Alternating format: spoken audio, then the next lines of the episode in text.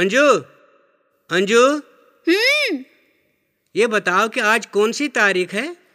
आज तो चौदह नवंबर है। अच्छा, फिर तुम्हें पता होगा ना आज क्या है? आज तो मुझे पता है, आज बाल दिवस है, यानी कि बच्चों का दिन, यानी कि हमारा दिन। तो तुम आज के दिन के उपलक्ष्य में कोई अच्छी कविता सुनाओ। हाँ चलो, मैं कविता सुनाती हूँ। किसकी सुनाऊँ वैसे? सुनो, वो श्री रामनरेश त्रिपाठी जी की कोई कविता याद है तुम्हें? हम्म, श्री रामनरेश त्रिपाठी जी की? हाँ याद है ना मुझे, चलो मैं सुनाती हूँ आपको। तो सुनाओ। बुढ़िया चला रही थी चक्की, पूरे साठ साल की पक्की, दोने में थी रखी मिठाई, उस पर उड़कर मक्खी आई। बुढ़िया बांस उठाकर दौड़ी, बिल्ली खाने लगी पकौड़ी, झपटी बुढ़िया घर के अंदर, कुत्ता भागा रोटी लेकर, बुढ़िया तब फिर निकली बाहर, बकरा घुस तुरंत ही भीतर, बुढ़िया चली गिर गया मटका, तब तक वो बकरा भी सटका, बुढ़िया बैठ गई तब थक कर, सौंप दिया बिल्ली को ही घर। हमारा दिवस बाल दिवस, हमारा दिवस बाल दिवस, hip hip hurray, hip hip hurray, हमारा दिवस बाल दिवस, हमारा दिवस बाल दिवस। हेलो बच्चों, मैं हूँ आपकी दोस्त अंजू और रेडियो आजाद हिंद की ओर से लाई हूँ हमारा विशेष कार्यक्रम हमारा दिवस बाल दिवस। चौदह नवंबर यानी कि बाल दिवस, हम बच्चों का दिन। इस दिन का इंतजार सभी बच्चों को बड़ी बेसब्री से रहता है।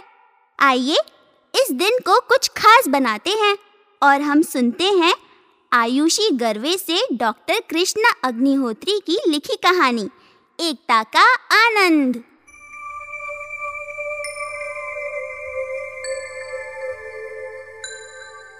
एक गरीब किसान था। उसके पास पाँच जानवर थे जिन्हें वह मेहनत से पाल रहा था।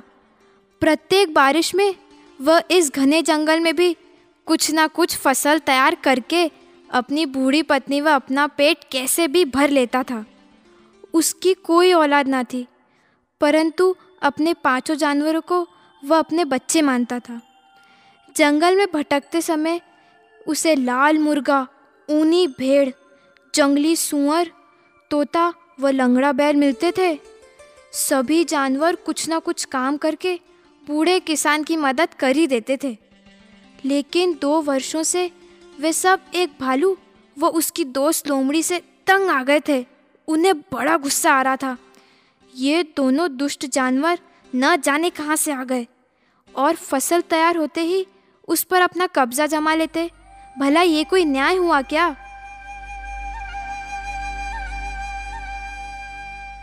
इस वर्ष पानी अच्छा नहीं गिरा और फसल भी कुछ तैयार न हो पाई। थोड़ी सी मक्का व जंगली सब्जियां उगी थी, उससे भला कोई पेट चलता है क्या? और दिन भी नहीं चलते उससे ज़्यादा। आखिर सबके भूखे रहने का समय आ ही गया था। मुर्गा कुड़कुड़ाया,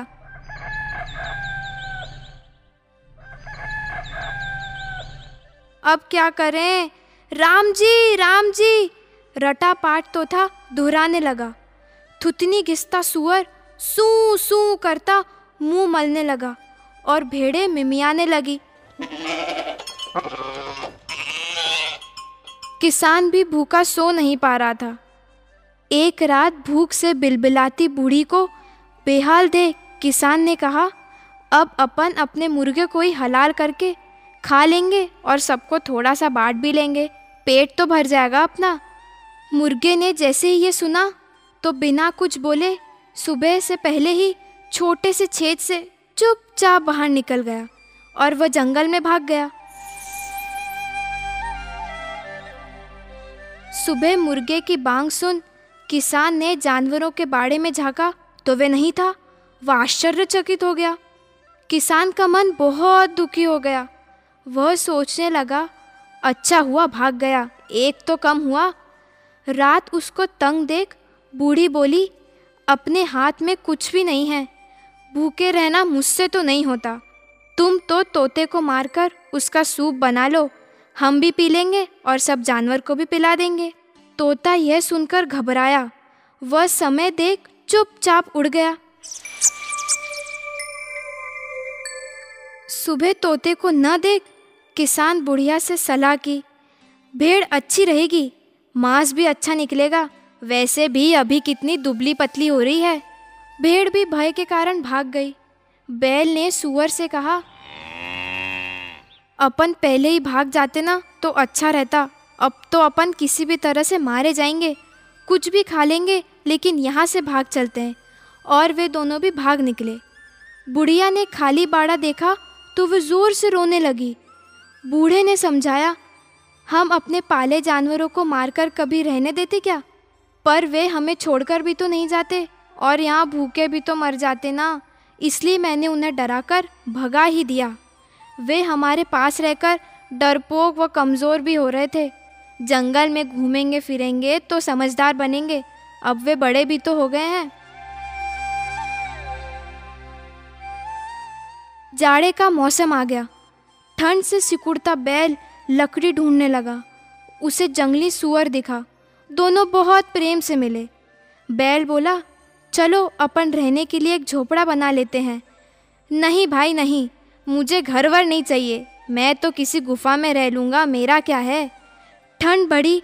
बैल ने कुछ पत्ते तोड़े तो पेड़ पर बैठा तोता उसे दिखा। राम राम, वह बोला, अरे तोते भाई कैसे हो? ठंड आ रही है, मेरे साथ घर बना लो। नहीं, मैं तो पेड़ पर रहूँगा। और वो उड़ गया। लंगड़ा बैल थककर भी घर बनाने का सामान ढूंढता। उस दिन उसे भेड़ दिख गई। तुम कैसे हो भाई? उसने बैल से पूछा। बहन, ठंड आ रही है, घर बनाना पड़ेगा, तुम ज़रा हाथ तो बटा दो मेरा। भाई, मुझे तो ठंड वन नहीं लगती, ऊन ही मेरी पीठ पर है, इसलिए मुझे तो घर बनाने की कोई चिंता नहीं है। और वह चल बनी। बेचारा बैल घर बनाने के लिए लकड़ी ढूंढने लगा। इसी रास्ते पर उसे एक मुर्गा कुकड़ू कू बोलता दिखा। बैल खुश हुआ और मुर्गे दोस्त, मुझे तुम घर बनाने में सहयोग तो कर दो थोड़ा। मैं तो कचरे के डिब्बे में सो जाऊंगा, मुझे घर का क्या करना है। और वह दौड़ भाग गया। बैल ने अकेले ही छोटा सा घर बना लिया। वह ठंड में आराम से रहने लगा। ठंड बढ़ी तो एक दिन दरवाजे पर सूअर आकर बैल से नरमाई से बोला, बैल भाई मुझे क्षमा कर दो, गुफा में तो शेर आ जाता है, मुझे बहुत डर लगता है, मुझे अपने साथ रहने दो ना। ठीक है, पर तुम्हें मेरी एक बात माननी पड़ेगी। कैसी बात भला? भालू व लोमड़ी को अपने मालिक के आसपास से भगाने में तो साथ देना ही पड़ेगा। हाँ, अब मैं बहुत तेज हो गया हूँ, ज़रूर मैं मदद करूँगा तुम्हारी, तो अंदर आ जाओ। बैल ने उसे अंदर बुला लिया। कुछ दिन बाद तोता, मुर्गा व भेड़ भी दरवाजे खटखटाने लगे। कचरे के डिब्बे में तो कुत्ता मुंह डालता है, मुझे बहुत डर लगता है और बहुत गंदा भी लगता है, मैं तो तुम्हारे साथ ही रहूँगा। मुर्गा गिड़गिड़ाया। पेड़ पर बर्फ जम रही है, मुझे भी अंदर बुला लो ना। मुझे तो सियार ने पकड़ ही लिया था, जैसे तैसे छूट कर आई हूँ, मुझे भी रख लो ना। मैं तुम सबको अंदर बुला लूँगा, पर तुम सबको किसान की मदद करने में मेरा साथ देना होगा, दोगे क्या? बैल ने ज़ोर से पूछा। राम राम, तोते ने सबकी ओर से हाँ कर दी। ठंड गुजरी, बसंत आने लगा। किसान के खेत में भी बीज से पौधे निकलने लगे। किसान सोच में पड़ गया कि कैसे वह इस फसल को बचाएगा। एक दिन नीम के पेड़ के नीचे वह उदास बैठा था। वह बहुत उदास था। उसने आश्चर्य से देखा कि उसके पांचों जानवर घर के सामने खड़े हो गए। वो बहुत खुश हो गया। उसने सबको प्यार किया। बाड़ा साफ कर उन्हें पानी पिलाया। अब सब जानवर मेहनती बन गए थे। वे भाग दौड़कर अपना भोजन ढूंढ लेते। कुछ फसल तैयार होने लगी और इस बार सब जानवर उसकी देखरेख बारी बारी से करते रहे। उस रात सब लोगों ने सलाह की, हमें जैसे ही पता चलेगा कि भालू आया है तो हम सीटी बजाएंगे, ज़ोर से सीटी बजाएंगे, तोता बोला, और सब एक होकर उसको मारेंगे। भेड़ मिमी आई। उस रात भालू ने देखा कि भेड़ ही खेत की रखवाली कर रहे हैं। उसने जीभ घुमाई, आज तो भेड़ को भी खाऊंगा मैं। दबे पैर वो भेड़ की ओर बढ़ा, तभी पेड़ पर बैठे तोते ने उसे देखा। तोता राम जी राम जी चीखा। बैल, मुर्गा व सुअर भागते हुए आए और उन्होंने भालू को घेर ही लिया था।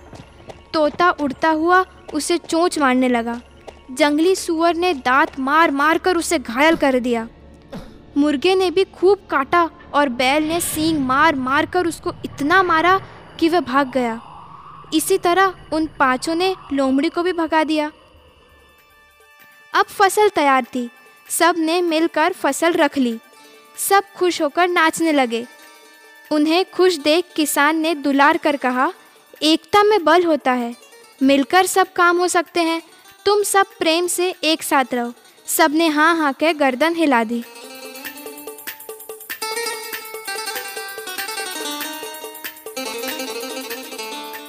मित्रों, एकता में बहुत ताकत होती है। यदि हम किसी काम को अकेले करें तो बड़ी मेहनत लगती है, और अगर अपने मित्रों के सहयोग से करें तो ज़्यादा मेहनत भी नहीं लगती और मज़ा भी बहुत आता है। और हाँ, मुसीबत के समय में एकता सबसे बड़ी ताकत बन जाती है। एकता का आनंद कहानी से हमें यही शिक्षा मिलती है।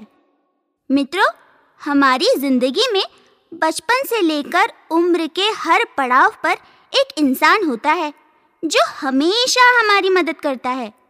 हमारी खुशियों में, मुसीबत के वक्त, हर समय वो हमारे साथ रहता है।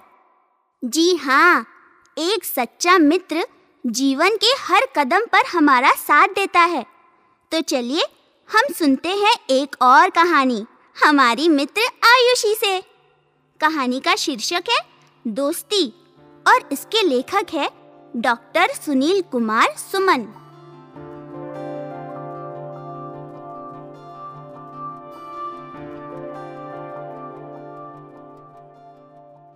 एक घना जंगल था। उसमें एक बकरी और एक खरगोश साथ साथ हंसी खुशी से रहते थे। दोनों में बहुत गहरी दोस्ती थी। बकरी सीधी सादी थी। नज़दीक के खेत में जो भी घास मिलती उसे खाकर वह संतुष्ट हो जाती थी और अपना पेट भी भर लेती थी।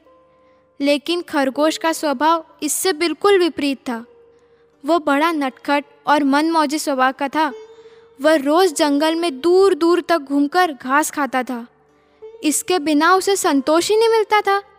बकरी ने कई बार खरगोश को समझाया कि वह जंगल के अंदर दूर तक ना जाए, क्योंकि वहाँ एक दुष्ट लोमड़ी घात लगाए झाड़ी में छिपी रहती है। वह कभी भी उसे अपना शिकार बना सकती है। खरगोश थोड़ा लालची था। वह हर बार बकरी की बात को अनसुनी करके आगे निकल जाता। एक दिन की बात है, बकरी रोज़ की तरह पास के मैदान में घास चर रही थी। तभी उछलते कूदते खरगोश वहाँ पहुँच गया। उसने बकरी को फिर रूखी सूखी ठूंठ घास को चरते देखा। यह देखकर उसका मूड बहुत ख़राब हो गया। उसने बकरी से कहा, बकरी बहन, तुम भी कमाल करती हो। वहाँ जंगल के अंदर वाले मैदान में ढेर सारी हरी हरी घास है। एक तुम हो कि इस बेकार घास को चबाती रहती हो। बकरी ने खरगोश को समझाया, खरगोश भाई, जान है तो जहान है। मैं तुम्हें पहले भी कितने बार समझा चुकी हूँ कि तुम जंगल के मैदान में मत जाया करो। पता नहीं कब वह धूर्त लोमड़ी तुम पर हमला कर दे और तुम्हें अपना शिकार बना दे। इस पर खरगोश ने कहा, तुम तो बेकार में ही इतना परेशान होती हो। मैं तो रोज़ रोज़ वहाँ से घास खाकर मस्ती में हंसते खेलते वापस आ जाता हूँ। मुझे आज तक कुछ हुआ है भला? वैसे भी जो होने वाला होता है उसे कौन रोक सकता है, उसके लिए चिंता क्या करना। इस तरह दोनों में बातें होती रहीं। खरगोश इस बार बकरी को साथ चलने के लिए बहुत ज़िद करने लग गया। आखिर बकरी को उसकी बात माननी ही पड़ी। वह चलने को तैयार हो गई। चलते चलते बकरी ने फिर कहा, देखो भाई, मैं फिर कह रही हूँ, हमारा वहाँ जाना खतरे से खाली नहीं है। मैं तो यही कहूँगी कि तुम एक बार फिर सोच विचार कर लो, बाद में कहीं पछताना ना पड़े। इस पर खरगोश तुनक गया और बोला, मैं सब समझ गया हूँ, तुमको मुझसे नहीं अपनी जान से ज़्यादा प्रेम है। यह भी कोई दोस्ती हुई भला? तुम मेरी कैसी दोस्त हो कि मेरी एक छोटी सी बात भी नहीं मान सकती ना।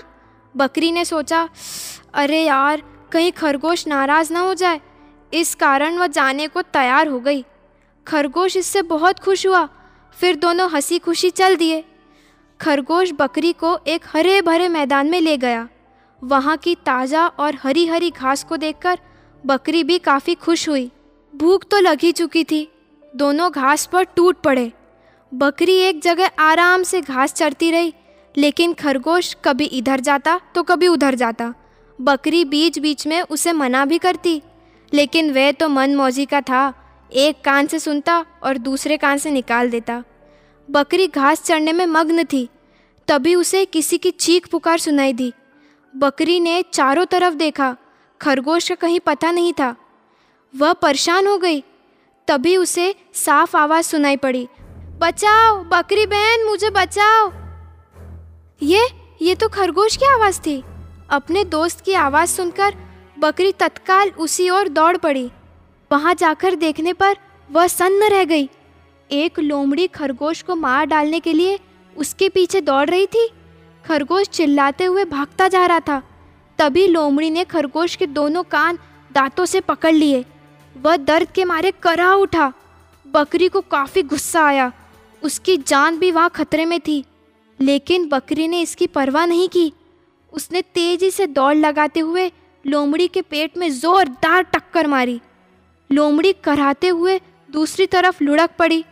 बकरी ने उस पर फिर हमला किया, किंतु लोमड़ी अब तक सावधान हो चुकी थी, अतः दोनों में लड़ाई शुरू हो गई। लोमड़ी ने बकरी को घायल कर दिया। खरगोश ने जब यह सब देखा तो उसने भी कमर कस ली। वह दुगनी हिम्मत और ताकत के साथ लोमड़ी पर टूट पड़ा। वह उसे जगह जगह अपने तीखे दांत गड़ाने लगा। लोमड़ी दर्द के मारे बेचैन हो उठी, उसका शरीर लहूलुहान हो गया। आखिर उसे जान बचाकर भागना ही पड़ा। इस लड़ाई में बकरी का बुरा हाल था, उसके शरीर से खून बह रहा था। अपने दोस्त की इस बुरी हालत को देखकर खरगोश रो पड़ा और बोला, बकरी बहन मुझे माफ़ कर दो, मेरे ही कारण आज तुम्हारा ये हाल हुआ है। यदि मैंने तुम्हारी बात मान ली होती तो इस समय ये मुसीबत नहीं आती। मैं बहुत शर्मिंदा हूँ। इतना कहते कहते वह फफक कर रोने लगा। बकरी ने उसे शांत किया और कहा, अरे पगले, ये तू कैसी बातें करता है? आखिर मैं तुम्हारी दोस्त हूँ, और दोस्ती कहते किसे हैं? ये तो मैंने अपनी दोस्ती का फ़र्ज़ निभाया है ना।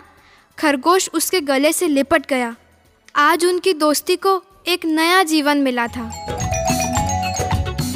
हमारा दिवस बाल दिवस, हमारा दिवस बाल दिवस, hip hip hurray, hip hip hurray, हमारा दिवस बाल दिवस, हमारा दिवस बाल दिवस। क्यों मित्रों, कैसी लगी कहानी? अच्छी लगी ना? हमें अपने सभी मित्रों को धन्यवाद देना चाहिए कि वो हमारे साथ हैं। और आयुषी ने इस कहानी के जरिए बताया कि दोस्ती का और दोस्तों का हमारे जीवन में क्या महत्व होता है। आइए बाल दिवस के इस मौके पर एक और कहानी सुनते हैं। कहानी का शीर्षक है गड़ा हुआ धन। लेखिका है शिखा वाघमारे और आवाज़ है हमारी मित्र आयुषी की।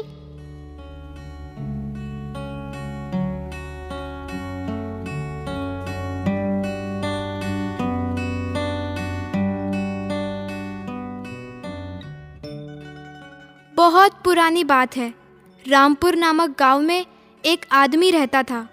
उसका नाम था धबोर चंद्र। धबोर चंद्र बहुत ही आलसी और कामचोर आदमी था, इसलिए गांव के लोग कई बार उसे समझा चुके थे कि कुछ काम धाम किया कर, परंतु वह पत्थर की तरह टस से मस नहीं हुआ। लोग समझाते समझाते थक गए और इसके बाद समझाना बंद ही कर दिया था। दिन रात बैठे बैठे वह एक ही बात सोचता कि काश मुझे गड़ा हुआ खजाना मिल जाता तो मैं अपने लिए शानदार महल बनवाता, ढेर सारे नौकर रखता और आराम से रहता। धबोर चंद की पत्नी कामिनी बहुत परेशान थी। बेचारी दिन भर मेहनत मजदूरी करके बच्चों और पति का पेट भरती थी। कामिनी यदि धबोर चंद्र को कुछ काम करने की सलाह देती तो वह उसे मारने पीटने लगता था। उसके पास कुछ खेत भी थे, परंतु मेहनत के अभाव में वे बंजर से हो गए थे। एक बार भीषण अकाल पड़ा, चारों ओर हाहाकार मच गया, लोग भूखे मरने लगे। कामिनी बेहद चिंतित थी, मगर धबोर चंद पर कोई प्रभाव ना पड़ा। वह पहले की तरह ख्यालों की दुनिया में खोया रहता। कामिनी ने जो थोड़ी बहुत रकम बचाकर रखी थी वह भी खत्म होने लगी थी। उसी समय गांव में एक संत आए। वे बड़ी ही मीठी वाणी में प्रवचन करते। गांव के लोग बड़ी श्रद्धा से उनका प्रवचन सुनते थे। एक दिन कामिनी संत के पास गई और अपना दुखड़ा कहे सुनाया। उसकी बात सुनकर संत मुस्कुराए और बोले कि बेटी धीरज रखो, सब ठीक हो जाएगा। जा अपने पति को मेरे पास भेज, उससे कहना कि संत तुम्हें गड़े हुए धन का पता बताने के लिए बुला रहे हैं। कामिनी प्रणाम करके चली गई और घर जाकर उसने अपने पति को यही बात बताई जो संत ने बताई थी। धबोर चंद्र दौड़ा दौड़ा संत के पास गया। महाराज महाराज, मुझे जल्दी से गड़े हुए धन का पता बताइए। संत बोले कि धैर्य से बैठ बेटा, मैं तुझे धन का पता बताऊंगा। जल्दी कीजिए महाराज, मेरी व्याकुलता बढ़ी जा रही है, धबोर चंद्र ने कहा। उस धन को प्राप्त करना इतना आसान नहीं है पुत्र, जी तोड़ मेहनत करनी होती है, संत बोले। मैं कुछ भी करने को तैयार हूँ महाराज, धबोर चंद्र उतावला हुआ जा रहा था। संत कुछ सोचते रहे, फिर बोले कि तेरे पास कोई खेत है? धबोर चंद्र ने हाँ में सिर हिलाया। तो चल मैं वही बताऊंगा। संत धबोर चंद्र को लेकर उसके खेत की तरफ चल पड़े। वहाँ पहुँचकर उन्होंने एक समतल जगह पर बहुत बड़ा व्रत खींचकर कहा कि देखो वत्स, इस व्रत के अंदर ही वह धन गड़ा हुआ है, यहाँ खुदाई प्रारंभ कर दो। हाँ, इतना ध्यान रखना कि यदि तूने परिश्रम से जी चुराया तो कुछ भी हाथ नहीं लगेगा। मैं आपकी आज्ञा अनुसार ही काम करूँगा महाराज, मेहनत से ज़रा भी जी नहीं चुराऊंगा। धबोर चंद ने कहा और घर से फावड़ा लाकर खुदाई प्रारंभ कर दी। उसके दिमाग में तो गड़े हुए धन पाने का भूत सवार था। वह दिन रात मेहनत कर ज़मीन की खुदाई करता रहा। धीरे धीरे वह गड्ढा कुएं का रूप भरता जा रहा था। तभी एक दिन धबोर चंद्र ने ज़मीन पर कुदाल मारी तो पानी का फुव्वारा फूट पड़ा। धबोर चंद्र घबराया हुआ संत के पास पहुंचा। महाराज महाराज, वहाँ धन तो नहीं मिला, अलबत्ता वह गड्ढा पानी से भर गया है। अब वह धन मुझे कैसे मिलेगा? धीरज रख बेटा, तू धन के पास ही पहुँच गया है, संत जी बोले। अब तू खेत की जुताई कर, बीज बो दे और उसी कुएं के पानी से सिंचाई कर। पौधे से सोने की बालियां निकलेंगी और इससे ही तू मालामाल हो जाएगा। धबोर चंद्र को युक्ति बता संत जी गांव छोड़कर अन्यत्र चले गए। धबोर चंद्र के सिर से धन पाने का भूत अभी भी नहीं उतरा था। उसने खेत की जुताई कर बीज बो दिए और उसी कुएं के पानी से सिंचाई करने लगा। बीज से पौधे निकले और समय के साथ साथ बढ़ने भी लगे। लहलहाती फसलों को देखकर धबोर चंद्र का मन झूम उठा। धीरे धीरे उसके मस्तिष्क से गड़े हुए धन पाने का पागलपन दूर हो गया। वह पूरी लगन से फसल की देखभाल में रम गया। अकाल के बावजूद भी उसके खेतों में सोलह आने फसल हुई थी। उसके खेतों में हुई फसल उसके कठिन परिश्रम का ही फल था। अब वह मेहनत का मूल्य समझ चुका था। एक दिन वही संत पुनः गांव आए। वे सबसे पहले धबोर चंद्र के खेत पर गए और बोले, तुझे धन मिलाना बेटा। धबोर चंद्र संत के पैरों पर गिर पड़ा और कहने लगा कि आपने तो मेरी आंखें खोल दी, मेहनत से बड़ा धन और कोई नहीं है। मैं मेहनत के महत्व को अच्छी तरह समझ गया हूँ महाराज। इस प्रकार धबोर चंद्र गाँव का सुखी और संपन्न किसान बन गया। अब लोग उसे आलसी राम नहीं बल्कि चतुर सिंह कहते थे। इस कहानी से यह शिक्षा मिलती है कि सच्ची लगन और कठिन परिश्रम से किए गए कार्यों का फल हमेशा मीठा होता है और इसका फल अवश्य ही मिलता है, चाहे वह देर से ही सही।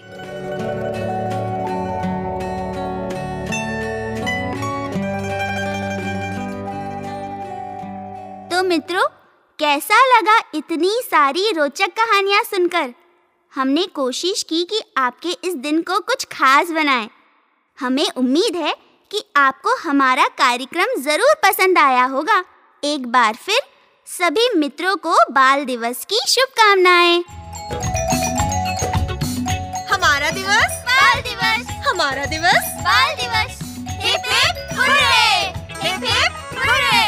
हमारा दिवस बाल दिवस, हमारा दिवस बाल दिवस।